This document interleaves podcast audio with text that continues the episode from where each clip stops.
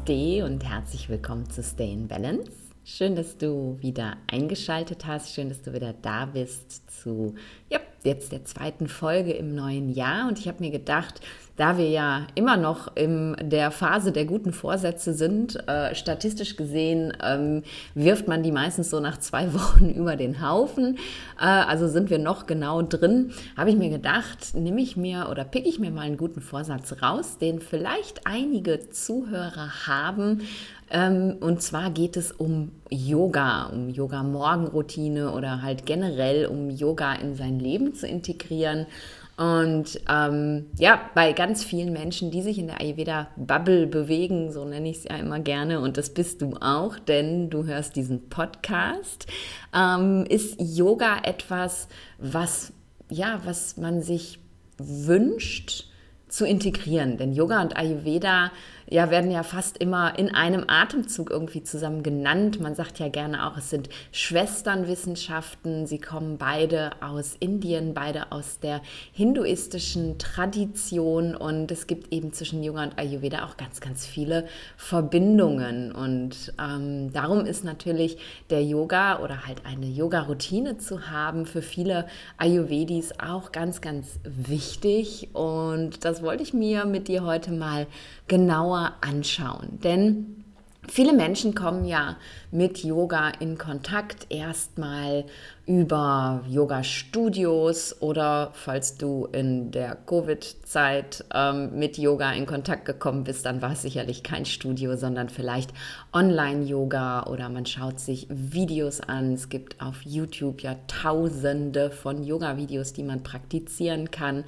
Und ähm, ja, so, so hat halt jeder irgendwie seinen Zugang zum Yoga. Um, aber die wenigsten haben wirklich so, so ein richtiges Gefühl dafür oder einen richtigen Plan, wie mache ich denn jetzt aus dem Yoga, was ich lerne, was ich gelernt habe, entweder im Studio oder online über Videos, wie mache ich denn da jetzt meine Morgenroutine draus? Und ganz viele, auch viele meiner Klienten, ähm, ja, schauen sich dann halt einfach oder praktizieren einfach jeden Morgen ein Video, was sie eben ja gefunden haben, aufgezeichnet haben, wie auch immer.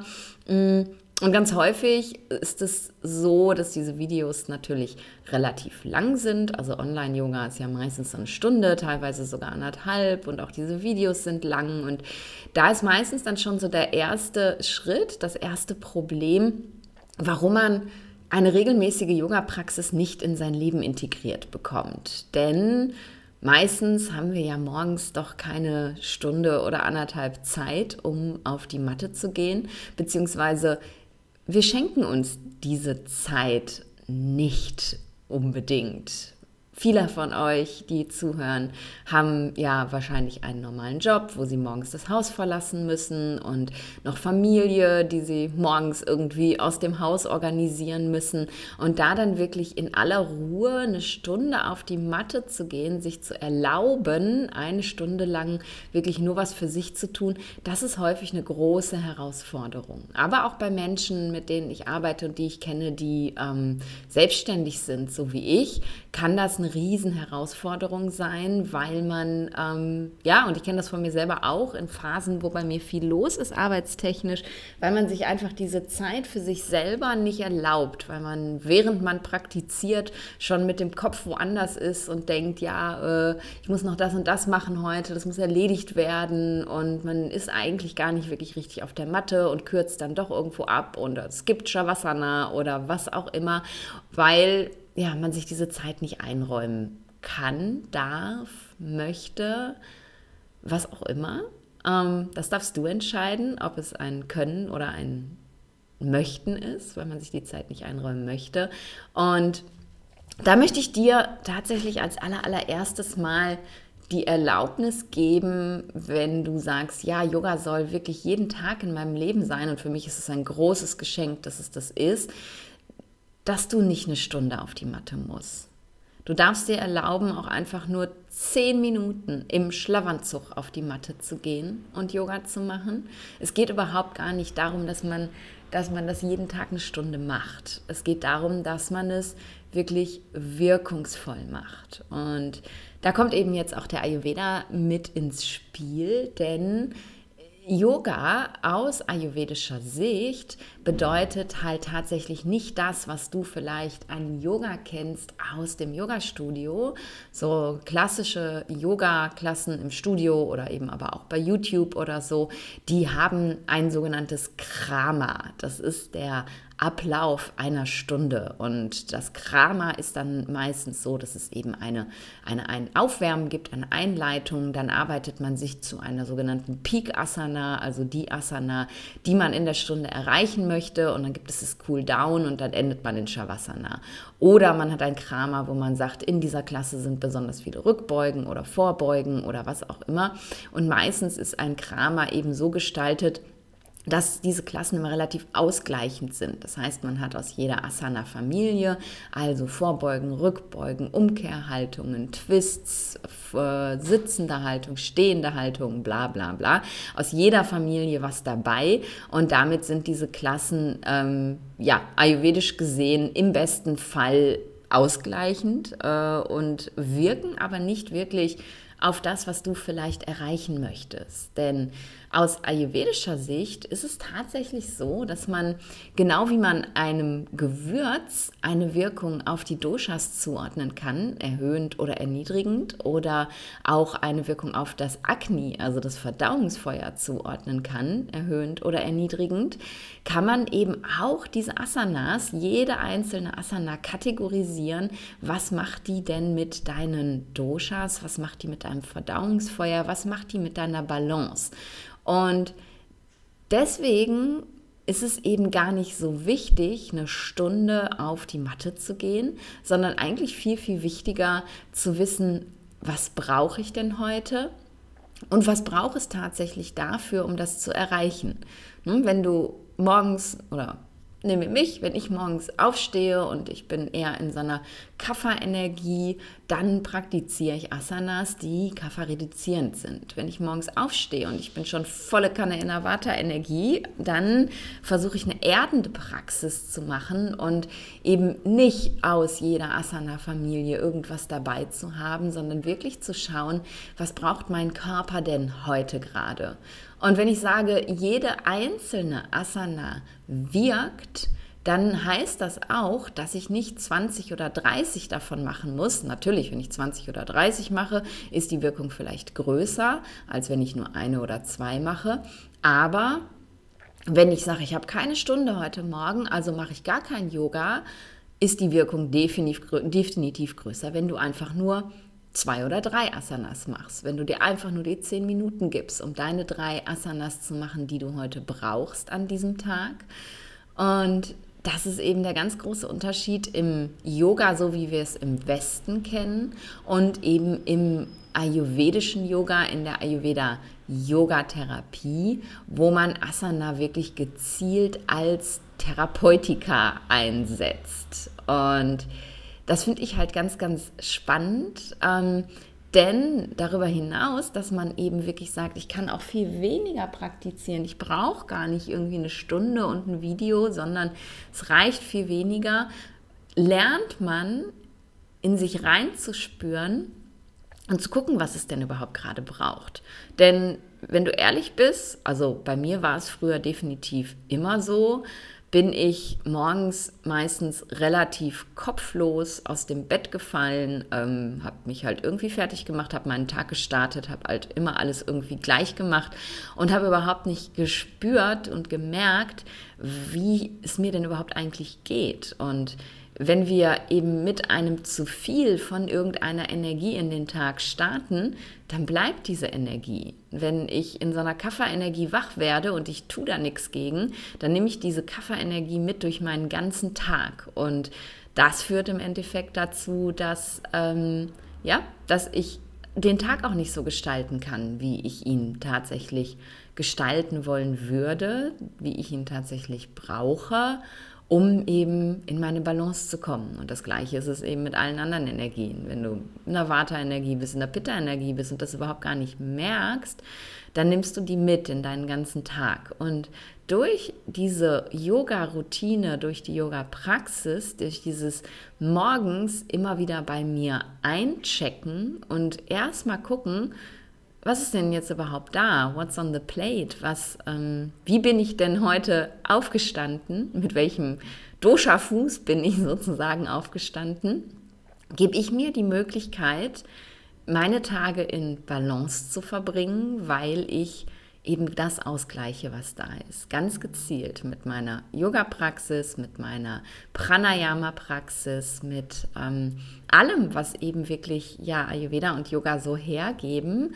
Und das empfinde ich als ganz, ganz großes Geschenk. Und bei mir ist es schon häufig so, dass ich lange Zeit auf der Matte verbringe, ich kann es mir natürlich auch erlauben, weil ich selbstständig bin. Ich stehe aber auch sehr früh auf. Also ich stehe zwischen 5 und 6 Uhr auf. Das heißt, ich, hab, ich, ich nehme mir diese Zeit tatsächlich auch. Aber jede, jeder Morgen ist bei mir komplett unterschiedlich. Ich habe Morgende, da mache ich, bin ich nach dem Yoga nass geschwitzt und habe mich richtig ausgepowert.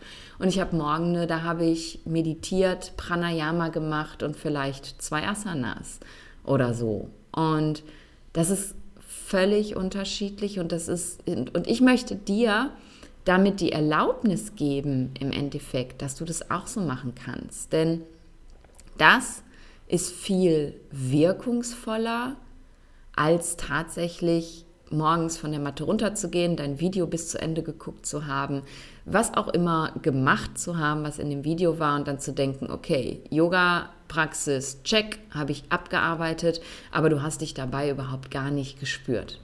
Und das ist auch ganz, ganz wichtig. Das versuche ich meinen ähm, Migräne-Yogis, die ich ja regelmäßig einmal die Woche unterrichte, das versuche ich ihnen auch immer beizubringen, dass es eben unglaublich wichtig ist, sich in der Asana auch zu spüren, sich wirklich Zeit zu lassen in der Asana und zu merken, was macht das jetzt körperlich mit mir, wo spüre ich vielleicht Enge, wo spüre ich Verspannung, wo verspüre ich eine, eine, vermehrte Dehnung. Aber was macht das auch energetisch jetzt gerade mit mir? Denn so wie wir im Westen sehr häufig Yoga praktizieren, dieses sehr schnelle Praktizieren, Vinyasa ist ja ein sehr, sehr verbreiteter Stil hier bei uns im Westen. So wie wir praktizieren, lassen wir uns nie die Zeit, wirklich den Effekt der Therapie, und das ist für mich eine Therapie, den Effekt wirklich auch wahrzunehmen und dadurch eben auch die Veränderung zu merken, die eintritt. Und wenn du ähm, einer meiner Migräne-Yogis bist oder eben schon mal eine Yogastunde so auch von mir erlebt hast, dann weißt du, dass meine Yogastunden, auch wenn die eine Stunde dauern, tatsächlich relativ wenig Asana enthalten, weil wir relativ lange in den einzelnen Asanas bleiben und weil ich darüber hinaus dazwischen auch immer wieder Zeit zum Nachspüren gebe. Und das ist häufig eben auch nicht gegeben, wenn wir anfangen, uns eine eigene Yoga-Praxis zu entwickeln.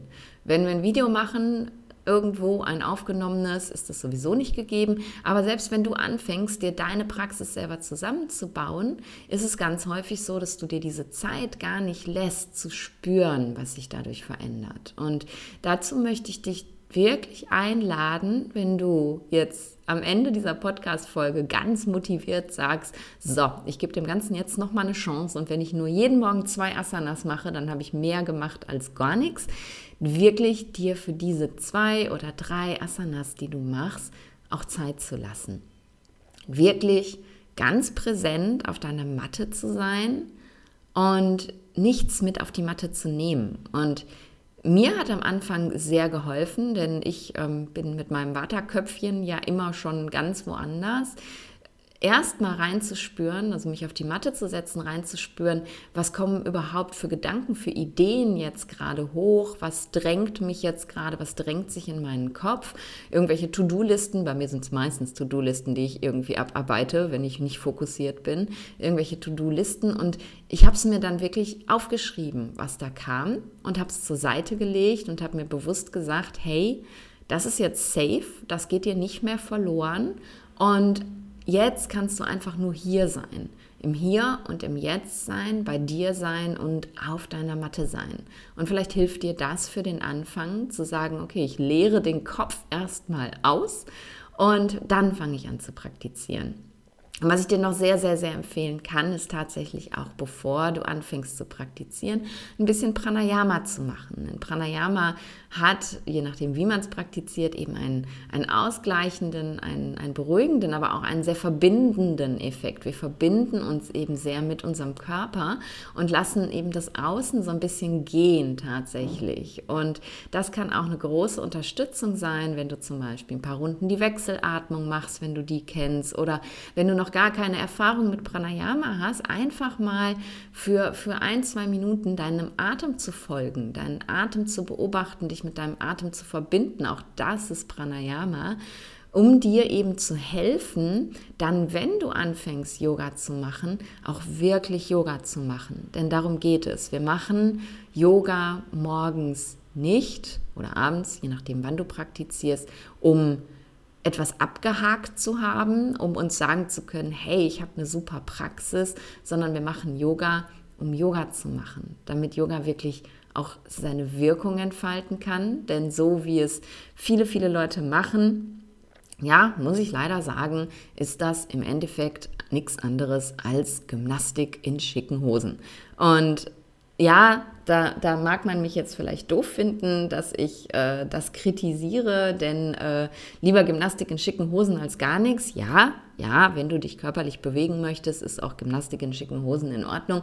Aber wenn du wirklich, wirklich was für dich erreichen möchtest, dann reicht es eben nicht aus, einfach nur Gymnastik zu machen und dir zu denken, okay, jetzt habe ich Yoga gemacht, äh, jetzt habe ich schon mal was Tolles gemacht. Ähm, deswegen verzeih mir meine Kritik. Aber das ist mir halt einfach ganz, ganz wichtig. Denn Yoga hat in meinem Leben so unglaublich viel verändert. An meiner körperlichen Balance, aber eben auch an, an der Art, wie ich bin. An Yoga, Yoga gibt mir die Möglichkeit, ich selbst zu sein, weil ich eben immer wieder spüre, was da ist und wer ich bin. Und diese, diese ganz regelmäßige Praxis, ich sage das auch ganz oft, wenn ich ähm, anleite, meine Yoga-Praxis ist tatsächlich meine stabile Basis. Ich bin so viel auf der Welt unterwegs. Ich ähm, ja, habe so viele verschiedene Menschen um mich herum. Ich habe aber auch so viele verschiedene Projekte mit ganz unterschiedlichem Fokus. Also alles ist bei mir tatsächlich mega, mega instabil ähm, und könnte ja machen, dass mir mein Vater permanent um die Ohren fliegt. Und dieses immer wieder zurückkommen zu meiner Yoga-Praxis ist wie meine stabile Basis, denn meine, meine Reise-Yogamatte, die wiegt nicht viel, die ist immer mit dabei und ähm, ich habe auch im Notfall schon ohne Yogamatte auf dem, auf dem nackten Boden praktiziert, auch das funktioniert. Ähm, und egal wo ich bin, da kann ich immer wieder hin zurückkommen. Ich kann mich immer wieder mit meiner Praxis verbinden und weiß eben, dass das ja meine Basis ist, dass meine Praxis meine, meine Wurzeln sind, wo ich eben ja überhaupt kein Typ bin, der, der Wurzeln in die Erde steckt. Ich äh, mich eigentlich permanent und immer wieder umpflanze und das tue ich nicht erst seit ähm, ich reise. Das ist the story of my life. Also wenn ich zurückgucke so auf mein Leben, wie oft ich äh, während der Schulzeit und des Studiums die verschiedensten Nebenjobs gemacht habe und immer wieder gewechselt habe, wie oft ich als Ärztin die Kliniken gewechselt habe, wie oft ich umgezogen bin, erst innerhalb meiner Heimatstadt Essen, dann von Essen nach Köln, von Köln nach Bonn und, und, und.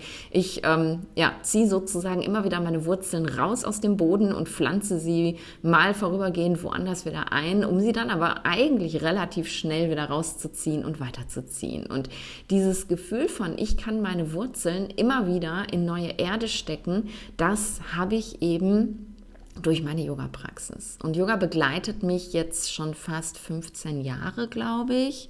Ich kann es gar nicht mehr so richtig sagen, wann es wirklich in mein Leben gekommen ist, aber es ist schon sehr, sehr lange Zeit. Und seit dieser Zeit gibt mir eben Yoga so viel Stabilität. Und das liegt wirklich daran, dass ich täglich praktiziere und manchmal auch nur zwei Asanas. Und ja, auch ich habe Tage, wo ich nicht praktiziere und mittlerweile merke ich dann den großen Unterschied. Also gerade so an Reisetagen, wenn ich morgens irgendwie um 5 Uhr los muss oder so, dann schaffe ich es wirklich nicht noch auf die Matte zu gehen. Oder nein, falsch, dann erlaube ich mir nicht noch auf die Matte zu gehen. Tatsächlich hat auch das was mit Erlauben zu tun. Denn auch um 5 Uhr könnte ich auf gepackten Koffern noch eben zwei Asanas machen.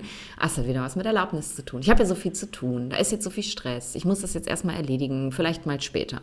Und wenn ich solche Tage habe, wo ich eben nicht auf die Matte gehe, dann merke ich das dann bin ich viel verhuschter als normalerweise, dann kann ich mich viel schlechter konzentrieren, ich bin so viel weniger bei mir. Und gerade wenn du selber auch so ein Watermind hast wie ich, dann weißt du, wie wichtig das ist, bei sich zu sein, sich zu spüren, zu hören, was der Kopf einem gerade erzählt, wahrzunehmen, wie es mir jetzt gerade geht, denn gerade mit viel Water, aber auch alle anderen Menschen, wir verlieren uns im Strudel des Alltags so gerne.